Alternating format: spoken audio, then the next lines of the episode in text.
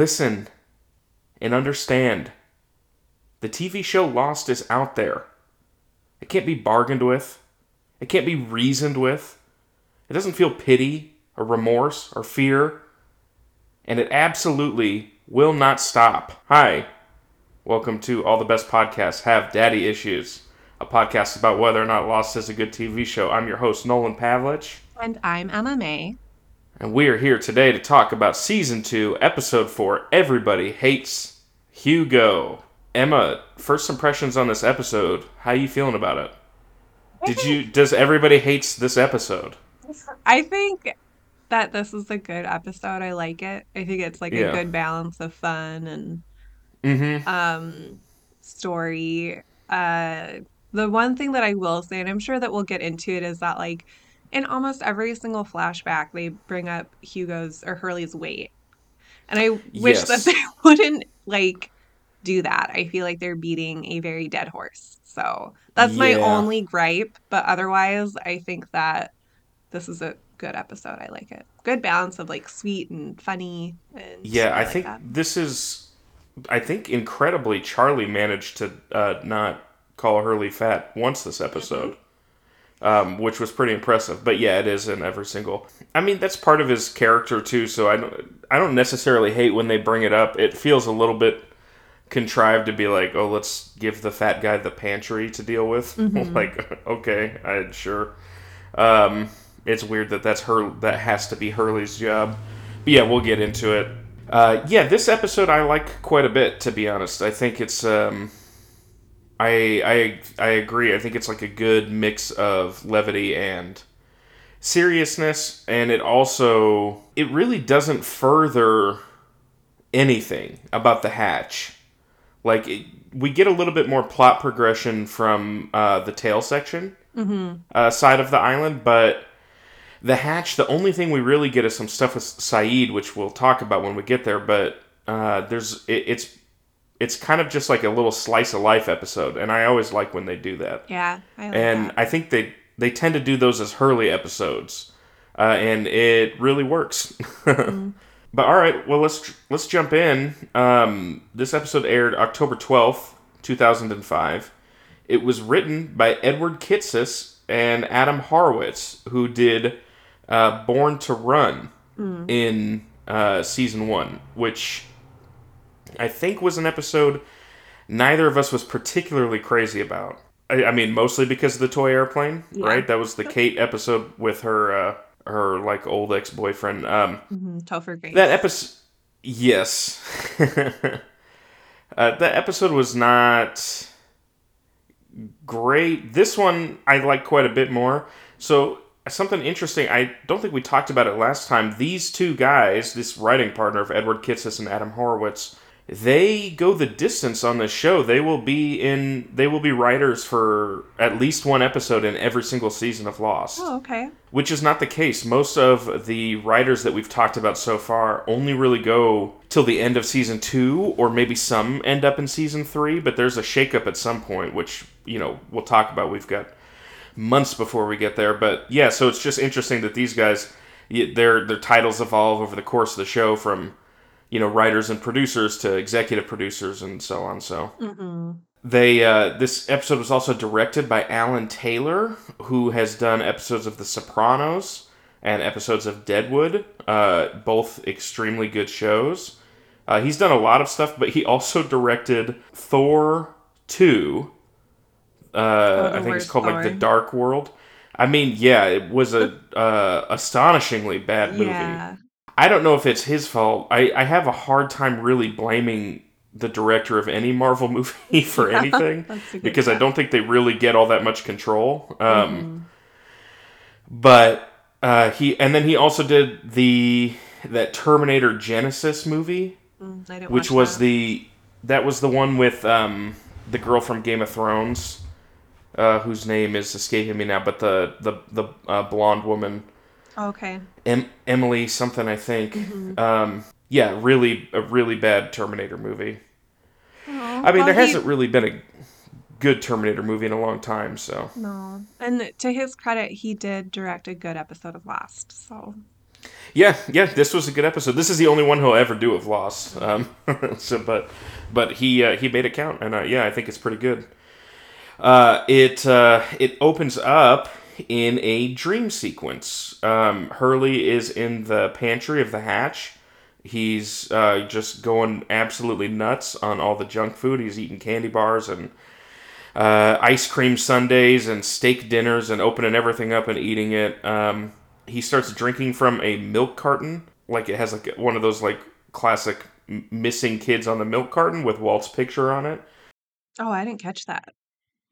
Oh, yeah. Yeah, it's it's only really in one shot, but um, it's pretty obvious that it is Walt. Mm. Uh, so I guess it's his dream trying to tell him something. I don't think that they do the missing kids on milk cartons anymore. I don't think they do. I don't I don't I don't think I've seen that in a long time. I always wondered how much that helped. Yeah. Same with like the Amber Alert texts. Yeah. Uh, where you're just like, I'm sure that those at least have I, those make more sense to me. Right. Because um, they it's in the area, so you can at least keep an eye out. Right. Because with the, the, the, the thing with the milk carton thing is always like, well, I'm not going to recognize this kid, like, in my...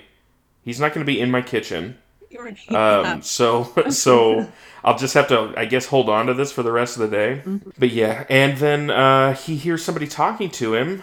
Um, it's uh, Jin uh, speaking to him. It's Daniel Day Kim, the only time... Over the course of the show, I believe, where they let him use just his regular speaking voice and accent. Mm. Uh, he's talking to Hurley in a uh, in an accent, and uh, then Hurley starts speaking Korean, and it's basically and oh, and the uh, the gas station owner is there in a Mister Cluck outfit. Uh, they they really don't exchange any interesting information except for Jin telling Hurley that everything's going to change. Mm-hmm. And then he wakes up with the timer beeping in the hatch. Um, Kate is there, waking him up to get him. She's taking the next shift on the hatch, um, and he enters in the numbers begrudgingly. Mm-hmm. Um, there, I mean, they have the little thing of her telling him where the numbers are, and he, of course, knows them by heart. It is interesting that he's just decided to go along with it. He's been so dead set against it. Yeah. I also, well, yeah, maybe we can talk about it later. I ha- I'm I'm interested in the shift process, how they're coming up yeah. with shifts. Yeah. Because I get, I gotta say, as someone who would have been just sitting out on a beach for forty days, uh, if I find out that there is shifts that we can take in a place that has a, a couch, I think I'm signing up pretty quick for those. Mm-hmm. On the uh, the other side of the island, uh, in the pit, uh, Sawyer, Jin, and Michael are talking. Jin wants to try and escape, but Sawyer has pretty much just given up on escape. He's telling Michael to give up, too. He's His shoulder is definitely, like, getting worse now. He's yeah. having a harder time. And then the others up top drop down a rope uh, for Jin and Michael. Um, they uh, Jin isn't going to go up, but then they threaten to kill Sawyer, and... Um, throw a rock at him. Uh, and, uh, yeah, they leave Sawyer down there while Jin and Michael go do something. And uh, Sawyer calls Anna Lucia a bitch. Yeah. The Anna Lucia thing is interesting to me. I mean, we're getting a lot of new characters this season. Obviously, these we'll end up finding out this episode are the are all the different tail section survivors. Anna Lucia seems like a character that is uh, just destined to be... Um, not liked very well. Mm-hmm. Like, just right off the bat. She's played by Michelle Rodriguez and um, is very mean to Sawyer for seemingly no reason other than she just is mean. Uh, so hopefully we get a little bit more out of her, but uh, this whole episode, she is just fully one hundred percent unlikable. Yeah. Um, is she... So she's holding Sawyer's gun. Yes. Okay. She has a gun, which... And I think Sawyer says it has one bullet left. Uh, so he's like, yeah, what's she, what's she going to do, shoot me? And then she throws the rock at him. Which he maybe needs to stop saying that. Yeah. Because every time he says, what are they going to do, blank, somebody then does that. Yeah. Ugh, classic Sawyer. Mm-hmm. Um, we get our first flashback, and uh, we're back at Hurley's when he wins the Mega Lotto jackpot with the numbers four, eight, fifteen, sixteen, twenty-three, forty-two. Um, he just won a record jackpot and he faints. They also mentioned on the broadcast that it's the sixteenth week in a row without a winner. So another little call. Oh, did the they? Numbers. Yep. I didn't catch that. Yeah, there we go. Um, Hugo's mom slaps him awake uh, and fat shames him immediately. Uh, and yes. I just want to call out that at this point, she thinks that he fell because he had some kind of heart issue or health scare. And yeah, she and then gives, she just leaves him there. Yeah, and gives them. No, she's them, just like, yeah, gives them some like really tough toxic love. Yeah, which turns into her telling him that he needs to change his life, and tells him that nobody's going to change your life for you, unless of course Jesus comes down and brings you a brand new car and a decent woman. She's mm-hmm. really laying into that, um, but Hurley admits that he likes his life and doesn't want it to change, and it's dawning on him that he may have opened up Pandora's box, and instead of being excited about winning a record jackpot, he immediately feels like there's repercussions for using these numbers and um, yeah. for having change in his life. You can just see it in his face. I, I this is good. I mean, it's um, I guess yeah, it is insane that she just is just like, well, my son just collapsed and, like, fully shattered our coffee table. Yeah. So I guess I'll just go answer the phone now and see who's calling me. Right. like, um, but yes, uh, I will say I uh, I think that she is so funny. She is Carmen, really funny. Carmen, Carmen rules. I'm I'm Team Carmen, um, even though she's uh, maybe a little harsh on her son here. When she picks up the phone and says, "Oh, it's Jesus." Yes. Yeah. I did laugh out yeah. loud at that. Um. Charlie uh, brings Aaron to go talk with Hurley on the beach, and he questions him about the hatch, uh, but Hurley really doesn't tell him much. Uh, he doesn't want to open up about it. Uh, he's clearly very anxious about this job that he has to do, so Charlie gets angry and storms off. Charlie is not, I mean, he still, he, he is not, like, making fun of Hurley for being fat, so that is good. Uh, they But do, he's being kind of a bully. Yeah, he is still being a bully. He still sucks. It would not be good to be Charlie's friend. Like yeah. it's it's very I I would not want to. It seems like it covers carries a lot of responsibility that would be annoying to deal with. I will say, you know, to Dominic Monaghan's credit, the the line where he's like, "Oh yeah, you're uh, you're telling the truth, right? Just like you were telling the truth about a hundred about your being worth one hundred fifty million dollars," and then Hurley's like, "Well, it's actually one hundred fifty-six million dollars." And then he goes, yeah, well, you know what? I, I'm sorry, I must have forgot due to the fact that I'm worth nine hundred trillion dollars. Yeah. uh, the, that line read is pretty good, and it did yeah. make me laugh. But overall, not particularly sympathetic to Charlie this episode. No.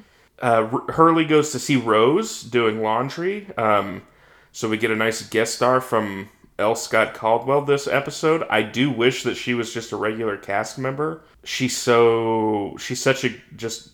Like, good grounding presence. Yeah. Um, I think the fact that she's, like, probably, like, ten years older than everybody except for Locke. She could she could be the island mom, and they mm-hmm. are not letting her do that, which is a bummer. Because I think she would kill it like that. Yeah, agreed. Did you notice that she is humming the song from Hurley's dream sequence? No, I didn't realize that. Mm-hmm. She, it's My Conversation by The Uniques. I had to mm. look up what song it was. Good song. I mean, uh, all the song choices this episode are pretty good. Uh, Lost has pretty much only done uh, diegetic music up to this point. I think there's like one or two instances of not doing it over the course of the series. And uh, having the record player in the hatch just lets them get away with all kinds of stuff now. Mm-hmm. Um, which is cool. Uh, Hurley asks Rose if she's curious about the hatch, but she kind of just couldn't be bothered about it, which is uh, a very funny reaction. I guess, I mean, more power to her. I would be chomping at the bit Same. To get in there. Yeah. Uh, I'm not proud but, of this, uh, but I would be, you know, closer to Charlie here. Oh, yeah, for sure. Mm-hmm. I, I mean, I guess that is true. If, if I was friends with someone and they weren't telling me what was in that hatch, I would be like, what the hell? Yeah. What do you... Come on. But um, Charlie has earned no goodwill up till this point, right. so I can't I can't credit him too much. uh, he uh, he takes Rose to the hatch. There's the line about how how uh, she's like, well, whatever's in that hatch isn't really going to let me do this laundry, and then Hurley's like, well, it kind of is. Which is like a funny line. It does kind of imply that she really just cares about laundry more than anything, mm-hmm. which is pretty funny. But um, I did want to mention something that we neglected to mention in episode one and maybe two. I can't remember, but the uh, the washer dryer uh, that are in this hatch. Um, did you did you happen to see them uh, during that first episode? No. So they are like brand new. Like everything else in this hatch is like seventies. There's like lava lamps and record players and all of that kind of stuff. And then these like washer and dryer were like freshly uh, came off the assembly line in uh, mid two thousand four. Uh, Another like, lost so, mystery. I know. It's very funny to think about how they got there. I wonder if they crashed with Desmond on, on the beach he, and he just, he, he, on his race around the world, the only things he brought were the washer-dryer combo. Mm-hmm. Um, uh, but yeah, so uh, Hurley takes Rose to the hatch. We do get to see the front entrance, which is just like hidden behind some vines. Um, truly irresponsible of Locke and Boone not to have found yeah, this, in my now. opinion. Yeah. Um, and uh, yeah, he brings her in. She's pretty amazed by everything in the hatch. Jack sees them and is mad that, that Hurley brought her. Um, there's, I don't know, I just, I do kind of like, I mean, you know, Jack gets mad at everything, so yeah. uh, this was to be expected, but I do like him pretending he's not mad when he's talking to Rose. I do like that a little bit. Mm-hmm. The one thing I want to say that kind of irked me about this exchange is mm-hmm. that... Like, this is the first time that we've really seen, like, hard domestic work being done on the island, okay? Like, yeah. we've had, up until this point, like, maybe people, like, digging through luggage and trekking to get water mm-hmm. and stuff like that. But, like, the fact that the first time that we're seeing somebody do manual laundry, which is hard, that's not an yes. easy task, and it's, like, the one and only black lady on the island doing it just kind of like mm-hmm. rubs me the wrong way. Like, I yeah. I feel and like it's that's the only thing that she cares about, and she yeah. doesn't really give a shit to all, about all the other stuff that's going on. Right. Yeah, for sure. I definitely felt that a little bit too, where it's just like somebody who is so zen that they just don't even care about the hatch. That is like a good character. Like, I don't hate that just as a character choice, mm-hmm. but I agree that it is a bummer that it's just, it's the older black lady that has to be the one that is doing that. Right. It should be like a group of people doing it, honestly, but that was my only gripe for yeah, that. Yeah, also, thing. yeah, other people should be doing laundry yeah. with her, for right. sure. Yeah, but I mean, I love that we have Rose back, so I don't want to take away from having Rose yes. back in, in Lost. Yeah, absolutely. We see a quick scene of Claire on the beach, finding the uh, messages in a bottle that washed up. So after the raft blew up, they made their way to the original beach, uh, which is crazy that that's the only piece of wreckage that would make it to her. But I guess that's, I guess that's how it goes. Maybe there's some little uh, divine intervention or something there. She uh, has lost yeah. so much baby weight. Good for her. Mm-hmm. Yeah, it was almost like she uh, she lost it all instantly. Yeah. The second those scenes were over. That's another. Well, we'll get to it. I have some issues with Claire in this episode too. I don't. I don't love how she's used in this one. Mm-hmm. Rose and Hurley begin to inventory the uh, the the contents of the pantry, which is just so fun. Like, I mean, we'll talk about it. The ultimate solution of this episode is that they just hand the food out to everybody. Mm-hmm. Which to me is like, yeah, of course, that would have been my first like thought. It's like, what are you gonna? You're gonna ration this for like for what? Mm-hmm. Like everybody has to eat. If it was just the people who are uh, like the main cast members, I guess that would make sense. But like, this is just yeah, this food should be gone in like three days. Right. Yeah. Rose talks about how her husband Bernard has a sweet tooth uh, as they're talking as they're looking at the Apollo bars. Hurley kind of puts his foot in his mouth about Bernard being in the tail section, but Rose is insistent that he's still alive. And uh, Hurley is afraid that everybody's going to hate him, um, and kind of brings that up to Rose.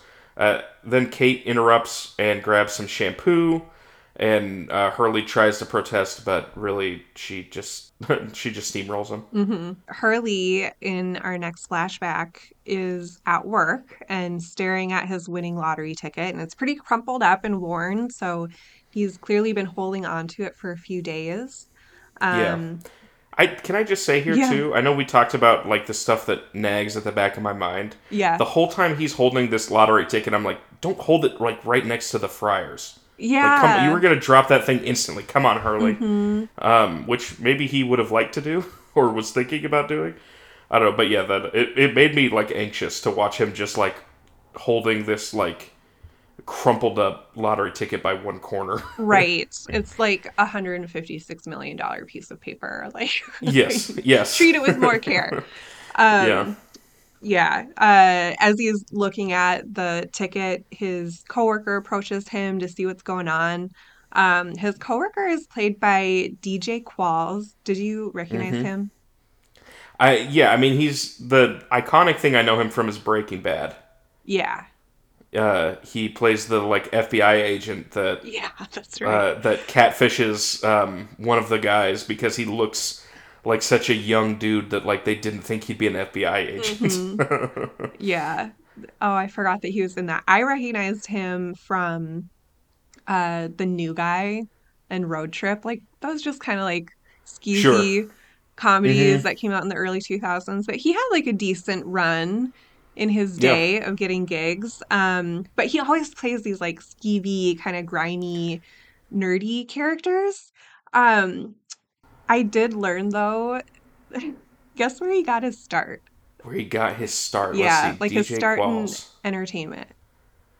I'm going to guess, based on his age, he was like a background hockey player in Mighty Ducks. That is such a good was- guess. Okay. Especially since we have another person in this episode who's in Mighty Ducks. That would have been a good Wait, really? connection. Yeah. Wait, who who else is in Mighty Ducks? Okay, I mean, we'll get to it. Yeah. Now, I cannot wait to find this out. um, no, he... So he started at like a tiny theater company in Tennessee and was discovered mm-hmm. by two photographers and went on to be a professional model for Prada. Really? Yes. As like what, like a like a like a teenager?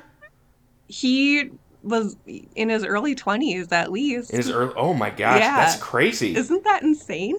I mean, you look yeah, at him that's now, so and it's funny. Like, uh, really? Yeah, yeah. I don't know, but I mean, I guess he's got a distinctive face for sure. He does. Yes. Um. So I guess that that makes sense because I think that's a lot of times with modeling, that's what they want is just somebody to catch your eye. Mm-hmm.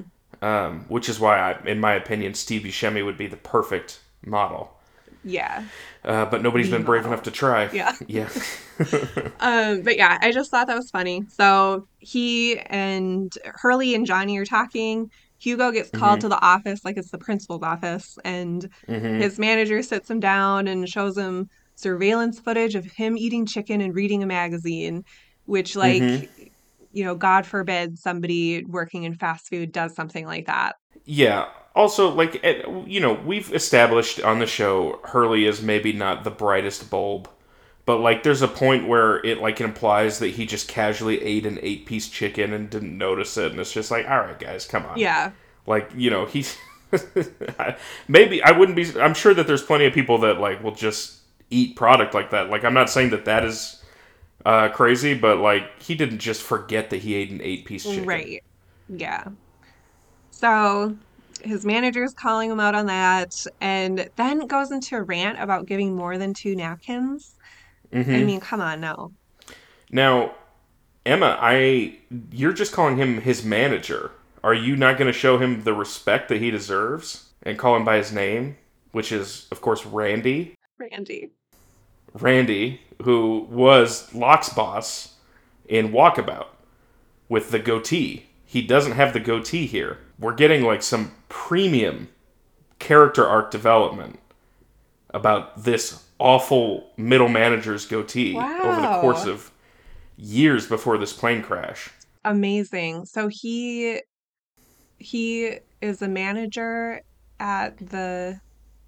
That's the chicken chicken joint called? Mis- um, Mister Cluck's Chicken Mister Shack. Cluck's Chicken Shack. Yeah. And then he goes on to be even more horrible, I would argue, yeah. by far, to yes. Locke at a paper company. The timeline also doesn't really work on this, because it definitely feels like he's been Locke's like shitty boss for years in that episode. Yeah. And... Um, and it would have had to happen within like a month and a half, uh, because like Hurley doesn't spend doesn't have the money for that long, right? Before he uh, before he goes on the plane to Sydney, I think. But it's still fun, and it's great that I really hope that over the course of the show, every single character has an awful boss, and it just turns out to be Randy. With the like next just, time he'll have a soul patch. Yes. Next, something's going to happen with his facial hair to disguise him. Yes, he will always have. Sometimes he'll have even like I want there to be a scene where like we get like an eight-year-old Kate who is trying to do a lemonade stand, but like her lemonade stand boss is like a nine-year-old Randy who yeah. also has like mutton chops as a kid. Oh, that'd be so amazing. Yeah. Well, we'll have to keep an eye out for more Randy cameos. Yeah. I, here's what I will say. I don't normally like to spoil stuff on the show because I think it's fun to go through the show as it's... Uh, get all the information that we get at the time. But I feel pretty comfortable spoiling this. We will see Randy again. They're, like that. Definitively, he will show up again on the show. And I can't wait when he does. Oh, I'm so excited.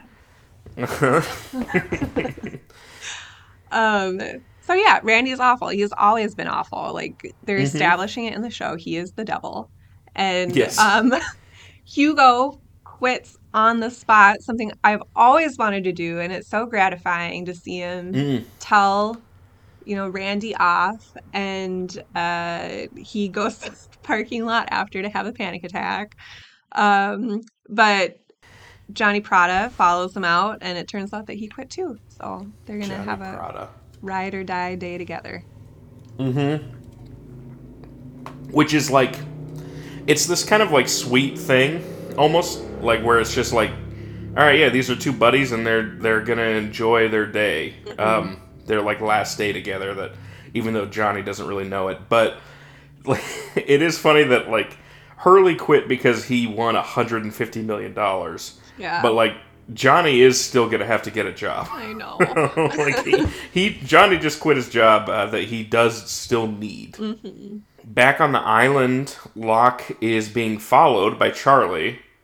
Uh, at this point, it's just absurd, but Locke is, of course, wearing, like, a, a crisp, plain white t-shirt. I, do we think that Locke has already used the washer-dryer? It's been, One like, what, eight hours? Thousand percent. He yeah. found somehow, like, bleach yes. from the wreckage, and he's been hoarding that.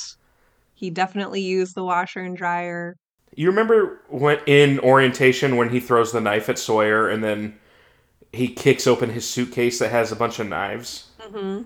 Do you think that he has another suitcase and it's full of Tide pens? Probably. And they're all in that kind of like foam uh, carrying case? I think if you take the foam out of the knife suitcase, it's yeah. just littered with Tide pens underneath. Like he's hiding and he, hoarding it. He smuggled them through customs uh, by covering it up with knives. Mm-hmm. That's so good. Um, but yeah, Charlie uh, doesn't do a very good job of sneaking up on Locke. Uh, and he's feeling left out of the loop because nobody will tell him what's going on at the hatch. So Locke says, well, okay, what do you want to know? Back at the hatch, Saeed is banging on that, like, magnetic door uh, that we had seen earlier with Jack's key. Uh, and he says there's, like, eight to ten feet of concrete, which is truly wild. Why would you want to break that up? This coming from the man who didn't even want to open up the hatch to begin with. Yes. And now he and now he's like cracking on the concrete with the titanium uh, girder. Wild. Yeah, but yeah, he suggests going underneath the the bunker, and he oh, there's like a grate in the ground that you can get into like the underbelly of the area. Which yeah, I agree. Like at, at the point where they're like, hey, eight to twelve feet of concrete, I'm kind of like, all right, well, I don't need to know what's on the other side mm-hmm. of that. Like it's not good, and it's not going to get to me, so I'm fine.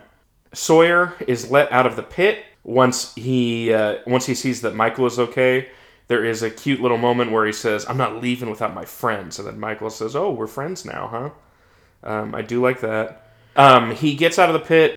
Anna Lucia beats him for holding onto a rock, which in my personal opinion is like a pretty fair thing to do. I guess she's got to like establish dominance here, but... Um, she's going to give Sawyer gangrene. Like, that yeah, arm is sure. coming off in twelve hours. Yeah. Yeah. But yeah, she establishes that she uh, isn't going to put up with anything from Sawyer. Sawyer says if she uh, hits him again, uh, he's going to kill her. And um, this is just such a wild way to try and introduce a character. Like, she's so unsympathetic. I, I honestly respect it. Like, mm-hmm. it, it makes me like her more, weirdly. Uh, I don't know. But yeah, we cut back to Locke having explained everything with the hatch and Desmond to Charlie. Uh, and he he does bring up what Hurley's job is, which is dealing with all the food. Uh, so Charlie goes and confronts Hurley. He says it's for... Uh, he well, so he wants peanut butter, of course. This stupid peanut butter. And he says it's for Claire. What does he say that she's like a... He, he uses, like... He tries to, like, dress it up so she's as... needy as possible. She's, like he says, like for a new mother or something like that. He says feeding and yeah, like I, I think it, we should be clear here that like Charlie is doing this so that he can score points with Claire. Mm-hmm. It has nothing to do with her getting peanut butter. Right. That was a pregnancy craving that she doesn't have anymore, probably. Mm-hmm. And I'm sure she'll be glad to get peanut butter. I'm not saying that she's not. I mean, and obviously she loves it later on, but like the uh um i i just want to be very clear, i i'm not fooled by Charlie saying he no. wants it for Claire. um and uh Hurley doesn't want to. He doesn't uh, he doesn't let up, and he won't give it to Charlie, and Charlie basically says, "You've changed, man. Look at you. You're the man now." Basically, like, immediately confirming all of uh, Hurley's fears this episode. Um, we do get a little vindicated, though, because in our next flashback, it opens to uh, Hurley and Johnny at a record store singing "You All Everybody." And yeah. they're going through the sale bin, which includes a Drive Shaft C D in the One Hit Wonder mm-hmm. section. The only lyrics to that song that they know are "You All Everybody," mm-hmm. the title of the song. Um, but Johnny has to a be great... fair. That's basically all that's been written about it as well. That's so true. uh, it is like a two-line song. um, Johnny has a great line: "Drive yeah. shaft, more like suck shaft." So that felt good to see. You know, Charlie get a little jab, even if he wasn't there for it. Yes, and also to me, that is the perfect like dumb loser joke. Mm-hmm. Like they did nail that. That is one hundred percent something that. If there had been a band called Drive Shaft, that's the kind of joke that I would have made with my friends in uh, college. Mm-hmm. So, absolutely. Um, Hurley's crush, Starla, works at the record store, and he goes over to mm-hmm. talk to her. Starla is played by uh, Margaret Moreau. I hope I'm saying her name right. She's best known for Wet Hot American Summer, but she was also in The Mighty mm. Ducks. Oh, really? Yeah. I did not know that at all. Wow. Um, what a coincidence. What a coincidence. I'm from Minnesota, so I know everything about the Mighty Ducks. Um, sure. No, but she was in Mighty Ducks. Uh, she played Connie. Okay. Um, yeah, I, um, I can't say that I remember anything about the Mighty Ducks. I, the only thing I remember is when he puts the puck up on the end. Mm-hmm. And and then slaps it, which I think is like you're not supposed to do. Mm-hmm. Um, I also don't know that much about hockey because uh, I live in the desert, uh, where hockey only happens uh, when science conspires against nature to make it happen. Right. Um, oh, it was a big deal when it came out. Was it? Yeah, but yeah. So she's she has a pretty uh, great. Uh, credit history. Do you recognize her? Did you ever get into like? No, I didn't recognize her at all. Okay. Um, I I don't I didn't remember her from Wet Hot American Summer, but I haven't seen that in a long time. That feels like one that I'm like kind of afraid to rewatch that because mm-hmm. I don't know how well it's aged. Um, I would like it to still be good. Yeah, yeah. I I recognized her. I was kind of surprised to see her in Lost, but she did a ton of stuff for T V too. Like she was in Smallville and The O C and. Mm. Um, but yeah, good for her. Yeah, good for her. So, um, he is trying to ask her out to see the hold study, and she says yes to the date, which was mm-hmm. which is cool. Um, and he hints to Johnny that he wants to ask her out before. Then he kind of trails off with Johnny, but we know as an audience, uh, he cashes in his lottery ticket, or it becomes public. I, it is nice that he gets the little. thing of, like, you know, he actually does get a date with her before he is, uh, like, rich. Mm-hmm. It is nice to see that, like, Hurley is not just, like, surrounded by, like, full misery. Like, he right. did have a, a life that he liked. So when they're walking away and talking, and Johnny's like, uh, wow, you've been crushing on her. Does he say all summer, too?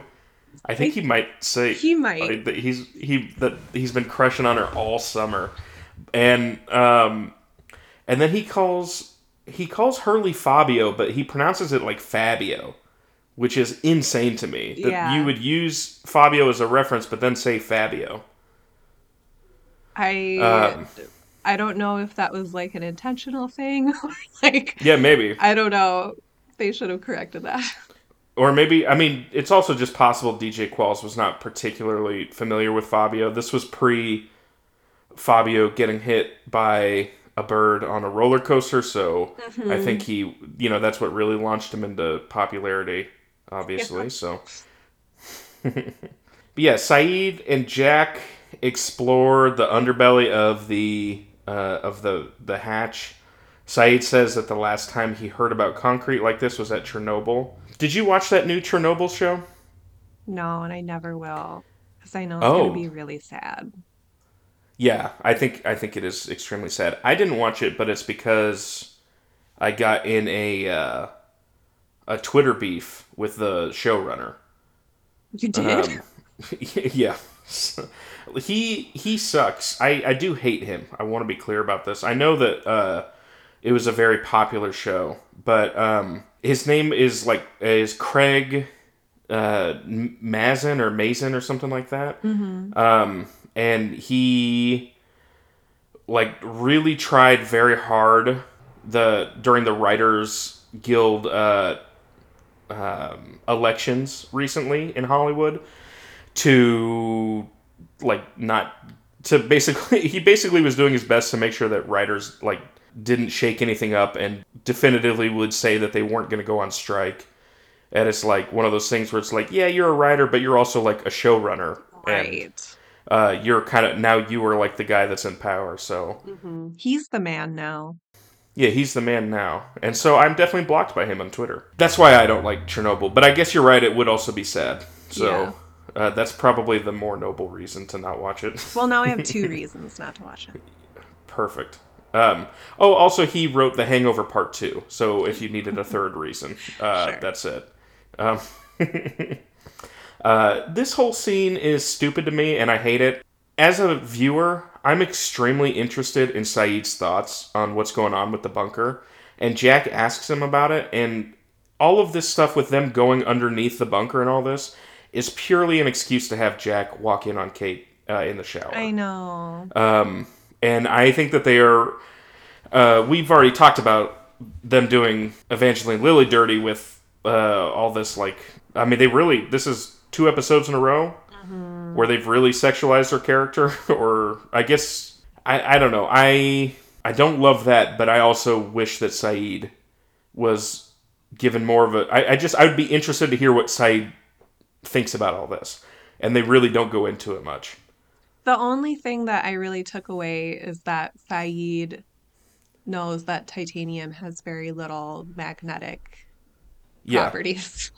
Yeah, otherwise, I, I have no idea, like, what mm-hmm. really his thoughts are. Um, one thing I will say is that I'm, like, I'm not okay with Kate's sexualization either. Yeah. I do feel like this season there is at least chemistry between Jack and Kate. I, like, yes. did not feel it or see it in season one. And now, like, especially, we'll talk about it, but, like, the last scene...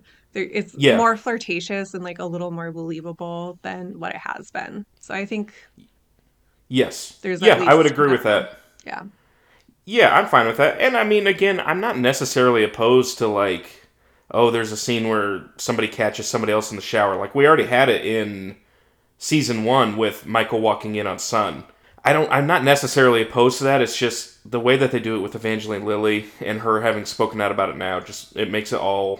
weird to watch through again. Right. Um, like when we watch it knowing how she felt about it at some point, so that's when it feels like crossing a line in some way. Yes. But there is, I mean, I suppose in this, there really isn't any, It's just her in a towel, so it's mm-hmm. not like it's as bad as, in my opinion, in my opinion, the one with uh, her locked in the pantry. Yeah. But yeah, so uh, they hear a clanging. Uh, Jack goes up to check on it. Saeed also knows about it, and I guess he's just chilling underneath once they find out it's Kate. But uh, Jack uh, walks in on Kate, who's just gotten out of the shower. They they flirt for a little bit. She tells him to take a shower. She says... He says, how was it? And she's like, well, it, you know, it, the water pressure wasn't good and it was cold and it smells like sulfur, but I mean, it was a shower. And I was just like, yeah, that would be the best shower you've ever had. Mm-hmm. It's the one, the one after forty days of no showers. Right. But yeah, I, so my theory on this, on why, uh, they actually have like better chemistry this season is just because Sawyer isn't there to make mm-hmm. Jack insane. Mm-hmm. So maybe this is what it could have been if Sawyer hadn't been there from the beginning. Back on the tail section, uh, everybody that was at the pit is going towards um, the shelter that the, the tail section guys have set up. Libby introduces herself to Michael. She's played by Cynthia Watros. Um, she is, I don't believe she's a main cast member um, in this episode, but I think she will be this season. She says that twenty-three people survived in the tail section. And then we didn't get to talk, I mean... God, I'm so bummed about this. We didn't get to talk about him by name last episode, and we still never get his name this episode. But um, Adewale Akinoye Agbache, whoever his character is, uh, who we will never get a name for apparently, uh, apologizes to Sawyer, but Sawyer is pretty dismissive of it. I gotta say, I think, it, I mean, you know, Sawyer is the one that got knocked out by a club, so I guess he's the one that gets to decide if it's reasonable to apologize. I don't think it's crazy for them to, I like if this had happened to the other side of the camp, Sawyer would one hundred percent have been knocking people out and throwing them in pits. Oh, he would have tackled that person. Yes. They would have yeah. been unconscious. Yeah.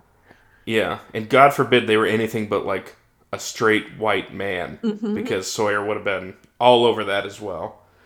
uh, they arrive at a Dharma station. This one is a lot less impressive than the hatch. It's basically just like a concrete room. It's uh, like it looks like what you actually think of when you hear the word bunker. Yeah. Um, and there's only a couple people inside. Um, Michael says, you know, I thought you said there was twenty-three of you. And Libby says, yeah, there were. Um, so clearly they've had a pretty rough time of it over on this side of the island. Shannon and Claire tell Sun about the message in a bottle. Uh, they give they give Sun the bottle and tell let her be the one to decide what to do with it, which I guess is I think is nice. It's one of those things where it's like Sun I think would be the person most affected by it, right? Yeah. Mm-hmm. So like it's weird that like it kind of seems like something everybody should know so that they're not just counting on the raft. Mm-hmm. I mean, obviously, you, if they were counting on the raft, they were fools to begin with. But I think it it's a weird one to keep secret, but I guess it doesn't affect anything. But yeah, that's a pretty pretty rough uh, thing to have to give Sun. Yeah. We haven't really um, seen much of her at all. Is this the no. first time that we're seeing her? We're see- she was definitely in the caves in the first two episodes, so she was in the background. Mm. But we're not, we didn't get anything with her, you're right. Like, we really have not gotten... They spent so much time going over that same stuff in the hatch yeah. that, that a lot of people get pushed to the side. Like, really, we haven't gotten much Saeed this season either. Mm-hmm. Um, and definitely not very much Shannon. Mm-hmm. Hurley confronts Locke, saying that he shouldn't have told Charlie because now things are going to change. Locke says the change is good, but Hurley doesn't want to do the pantry job anymore. He just doesn't want to do it.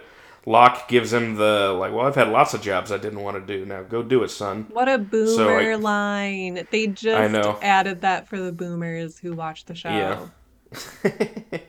it, it, um, yeah, it does feel right in line. Do we think uh, Locke would have been like a, a bootstraps, pull yourself up by your bootstraps type gay on um, or off the island? Oh, gosh. Um, it doesn't seem like it from his flashback. Yeah, it doesn't. It, it feels like weirdly... uncharacteristic. It seems like he would have been pretty chill. Yeah. Um. But yeah, the uh, he tells Hurley, "No, you've got to do it." I, I mean, it doesn't make sense to me why Hurley has to be the one to do this job uh, in the first place. It makes sense for the character of Charlie. Of Charlie. Ooh, of it makes sense for the character of Hurley. Uh, but it doesn't really make sense in terms of everybody else. Like, who cares who inventories the pantry? Yeah. Uh, like, does does the hatch have A C? I'm sure there's plenty of people that would love to be chilling in there. Right, exactly. Uh, doing this job. Clearly Charlie would. Um, so Hurley, because Locke tells him he has to do it, he says, all right. And he goes to get the dynamite. Uh, this is truly insane. I mean, at this point, for sure, his he should have just been like, all right, I'm just throwing this all this food out on the beach and everybody can pick at it themselves. Right. Uh, but he wants to just blow it up instead. He's so worried about being hated because he has this responsibility that he'd rather just, like, blow it up and really, truly be hated. Can yeah, you imagine, yeah, everybody... like, finding oh, for out, sure. like, oh, there were, like, olives. There were pickles. yeah. Yeah. And I just blew them up. I'd be so um, mad. Yeah. Oh, absolutely. Uh, you tell me I don't get one of those off-brand potato chips, I'll be furious. Mm-hmm. Um, uh, he he sets the dynamite up in the pantry, uh, and Rose asks him why he's doing it. And he says that the pan- you know doing the, it's going to mess everything up, and everyone's going to be mad at him for having to uh, to take control of everything. And and Rose basically convinces him that, like, he doesn't have to go to this kind of extreme. I don't love that it's that they're having the big guy be the one that has to deal with the food trauma stuff on the island. Like, I, I it's fine, I, I guess. I don't know, but um, this is, like, weirdly touching for me. This yeah. this scene, like this, it, it is affecting. He, he just he does. Uh, Jorge Garcia does such a good job of playing Hurley in a way that is still true to his, like, happy-go-lucky character, while also making him seem extremely, like, broken, and yeah. it's good. Mm-hmm. I think what I liked about that interaction between them is that it really matches up with the flashbacks really well. Just mm-hmm. of, like, you really get in that headspace in that moment of why he's doing what he's doing. And I think yeah. in a way that we haven't really seen in the other episodes this season. Like what we were talking about last week with how the last episode should probably have been Jack's episode, the yeah. way that it lined up. And I think that this is just really landing for me emotionally. Mm-hmm. Um, and the flashback, Johnny and Hurley are together, and Johnny is telling Hurley to be careful. They're stealing gnomes from lawns and mm-hmm. uh, are at Randy's house uh, writing out Cluck You. Um, yeah. Very punk rock. And this is it's so funny to me. I, I will say it would be annoying to have to deal with all those gnomes, too. It so, would like, be, I, yeah. I think that it is a good prank. I think it's a good prank. Um, so then Randy runs out, he catches them, and they dip into the van and they drive off. Um, but just really touching to see their friendship. Johnny is definitely being very ride or die, um, but he does want to bring it back down to reality. And tells Hurley that they should start thinking about finding another job, and he's listing fast food places. Um, but Hurley is just kind of knows that he's about to never work again, and um, mm-hmm. you know you can tell that he's really savoring the moment with Johnny, and he makes Johnny promise to stay the same forever and never change, which Johnny agrees to. Um, yeah, it's sad. I mean. Like, yeah. I don't know. We as viewers know what's about to happen, but at the same time, like, I don't know. You want, like, your friends to change, and you want your friends to, I don't know. I just, I felt yeah. like he was really hold, trying to hold on to, to something that he knew he was going to lose. Yeah, Hurley is the kid on uh, the last day of high school. Mm-hmm. Uh, just, like, desperately trying to, like, convince himself that he's going to be able to keep the group together. Even though everyone's going off to separate colleges. Right. Yeah. They pull into a gas station parking lot. Um, there's news crews outside. There's a lot of commotion. Hurley wants to leave. And at this point, we know that, okay, he's cashing the lottery check. But um, Johnny wants to see it through and see if somebody got shot. Uh, yeah. Grim. Um, mm-hmm. But Johnny gets out of the car and he's walking over, and at that time then the clerk notices Hurley in the van and says, that's him, that's who won the lottery, and, and it kind of clicks for uh, Johnny too. Um, so they all start, the news crews start piling around the van, um, and we just kind of have this like montage of, of Hurley's realization that, okay, now things are over and he wasn't ready for it, and Johnny's mm-hmm. realization that, oh, his friend won and didn't tell him about it. Um, which I can understand feeling like a little hurt in the long run, but if I found out that my friend won the lottery at that moment, I'd be like, what the heck? I would like be into the commotion, I feel like. I don't think I would be as hurt as Johnny was, but... Yeah, it's weird to be betrayed. I mean, I think it's, you know, this is the end of the flashbacks for this episode, so they don't really get a chance to, like... Because I think that this kind of relationship breaking apart would be more of a slow burn. Right. Um, and so they don't, you know, the show doesn't really have a chance to show us that. Um, so they're just kind of making it all happen in the moment. I will say, I think that this is pretty well shot. Like, uh, I agree. I like that I, I the, the they use some slow motion in there and some close-ups on Johnny that are good. Um, I mean, I gotta say, extremely evocative of my favorite movie, Thor two, The Dark World. Um, so uh, you can really see where the director started here. Mm-hmm. But yeah, it's sad. Your heart definitely breaks for Hurley when just like realizing, like, yeah, you gotta, uh, you're, you're, this is it for you. This was the last day you got together. Yeah. Um, I will say too, like, I completely get Hurley's. I think we've even mentioned it before about like his hesitation because the lottery curse is so re- real. Mm-hmm. Just how it makes people go bankrupt, it ruins families. Yes. Um. So I I get it. Yeah, and it makes you understand how Hurley could believe in it, too, just where it's like, yeah, this is how it started with him. Mm-hmm. Like, he didn't really get to enjoy the money even from the beginning. Right. Um, even by the time he had bought his Grandpa Tito a house, it had already started. Mm-hmm. Yeah, he was never really excited about it. We never see him be excited about it. Uh, but back on uh, the island, we got sunset on the beach. Uh, Hurley is explaining his plan to Jack. Uh, he's saying that the food... You know, it's it's made for one guy to eat three times a day for thirty days. And it wouldn't last very long for all the people that they have over there. Uh, and Jack says, okay, well, you're in charge. We made you in charge, so we'll do what you say. Um, and so we get a montage of Hurley passing out the food, everybody, you know, enjoying food together. It's basically like one big, like, camp uh, cookout, mm-hmm. essentially. Like, you you just feel like everybody's using those, like... styrofoam plates and plastic forks and all that stuff, like uh, sitting around the campfire together. He gives Charlie the peanut butter, of course, and Claire is uh, absolutely delighted uh, that her knight in shining, shining armor has procured peanut butter, the thing that she loves. Um, here's my question. Does Claire remember the peanut butter thing? Like... She remembers something about peanut butter, right? Has her memory of that oh come back? Gosh. Or is she just excited to see peanut butter now? Good. Is she just a dog out. that yeah. that that ha- feels something stick to the roof of her mouth yeah. and just all of a sudden starts wagging her tail? uh, but yeah, everyone shares food together. We see Shannon. Uh, Shan- we never really got confirmation that Vincent was back, right? Like, we saw him for, like, a second last uh, episode, mm-hmm. and we never saw her actually get him from the woods. But uh, Vincent's back. He's chilling with Shannon. She's giving him some food. But yeah, we uh, everybody shares food together. Everybody is happy with Hurley. They're clapping him on the back, telling him thanks. Charlie gives him a hug. Uh, he Hurley has earned Charlie's approval uh, by this way of episode. giving things to Charlie. Yeah, this episode, yeah. Until the next time, and then he, uh, Hurley will insult his weight and then ask him for something. Mm-hmm.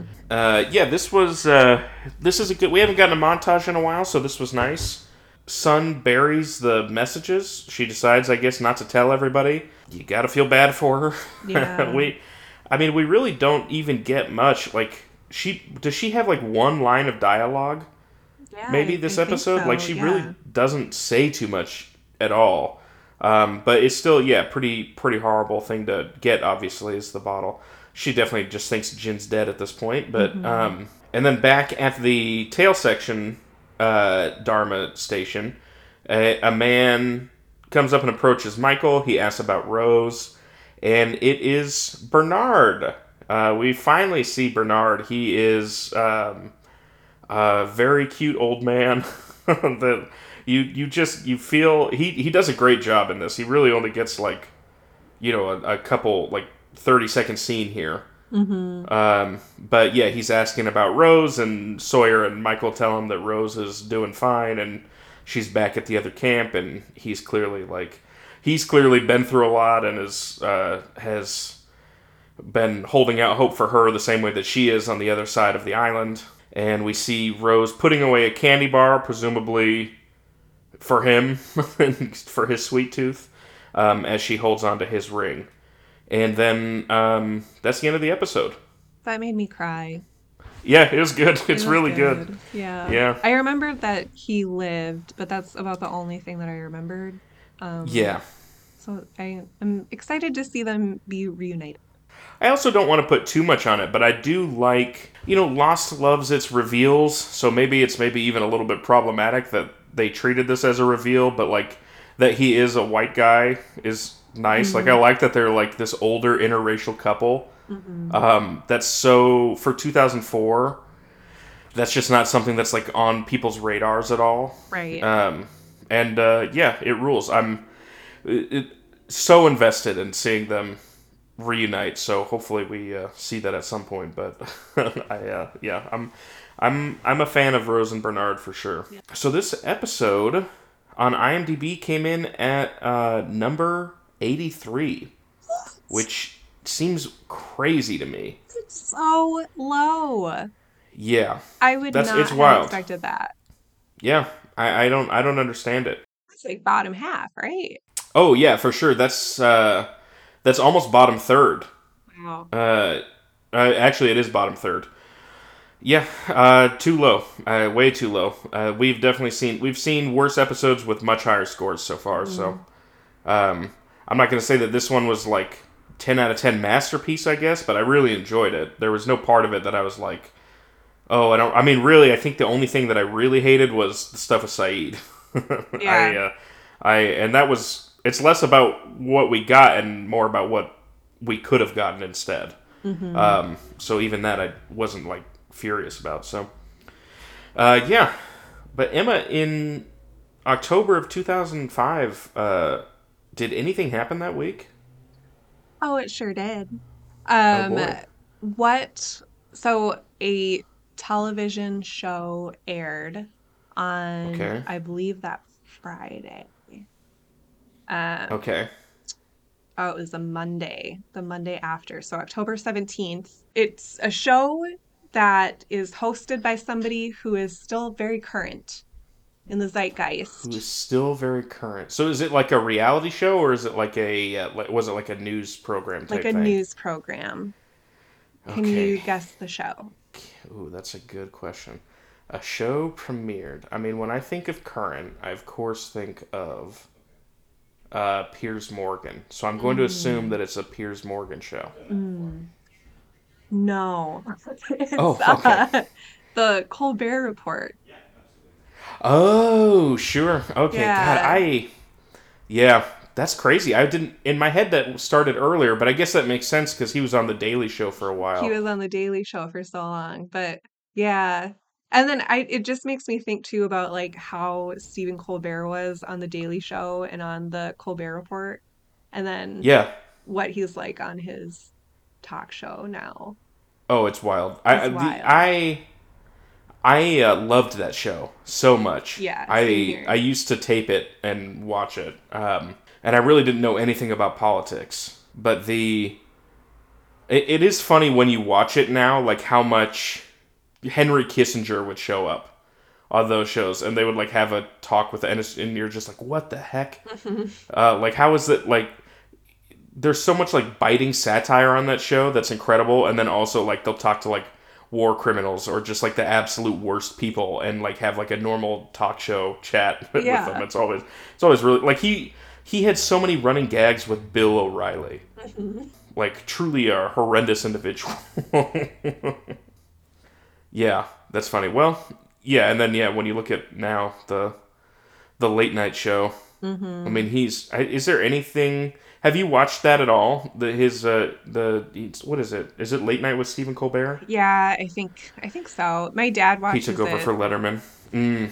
But he's just so watered down now. It's not good. Yeah, yeah. it's it. There's nothing interesting about it, and then it's just the same. I mean, Trump ruined all of those, right? Like yeah. Trump fully ruined every single. Like they became so unfunny. Every single one was just like coming up with different ways to say like Mango Mussolini yeah. or whatever. Like they just got so boring.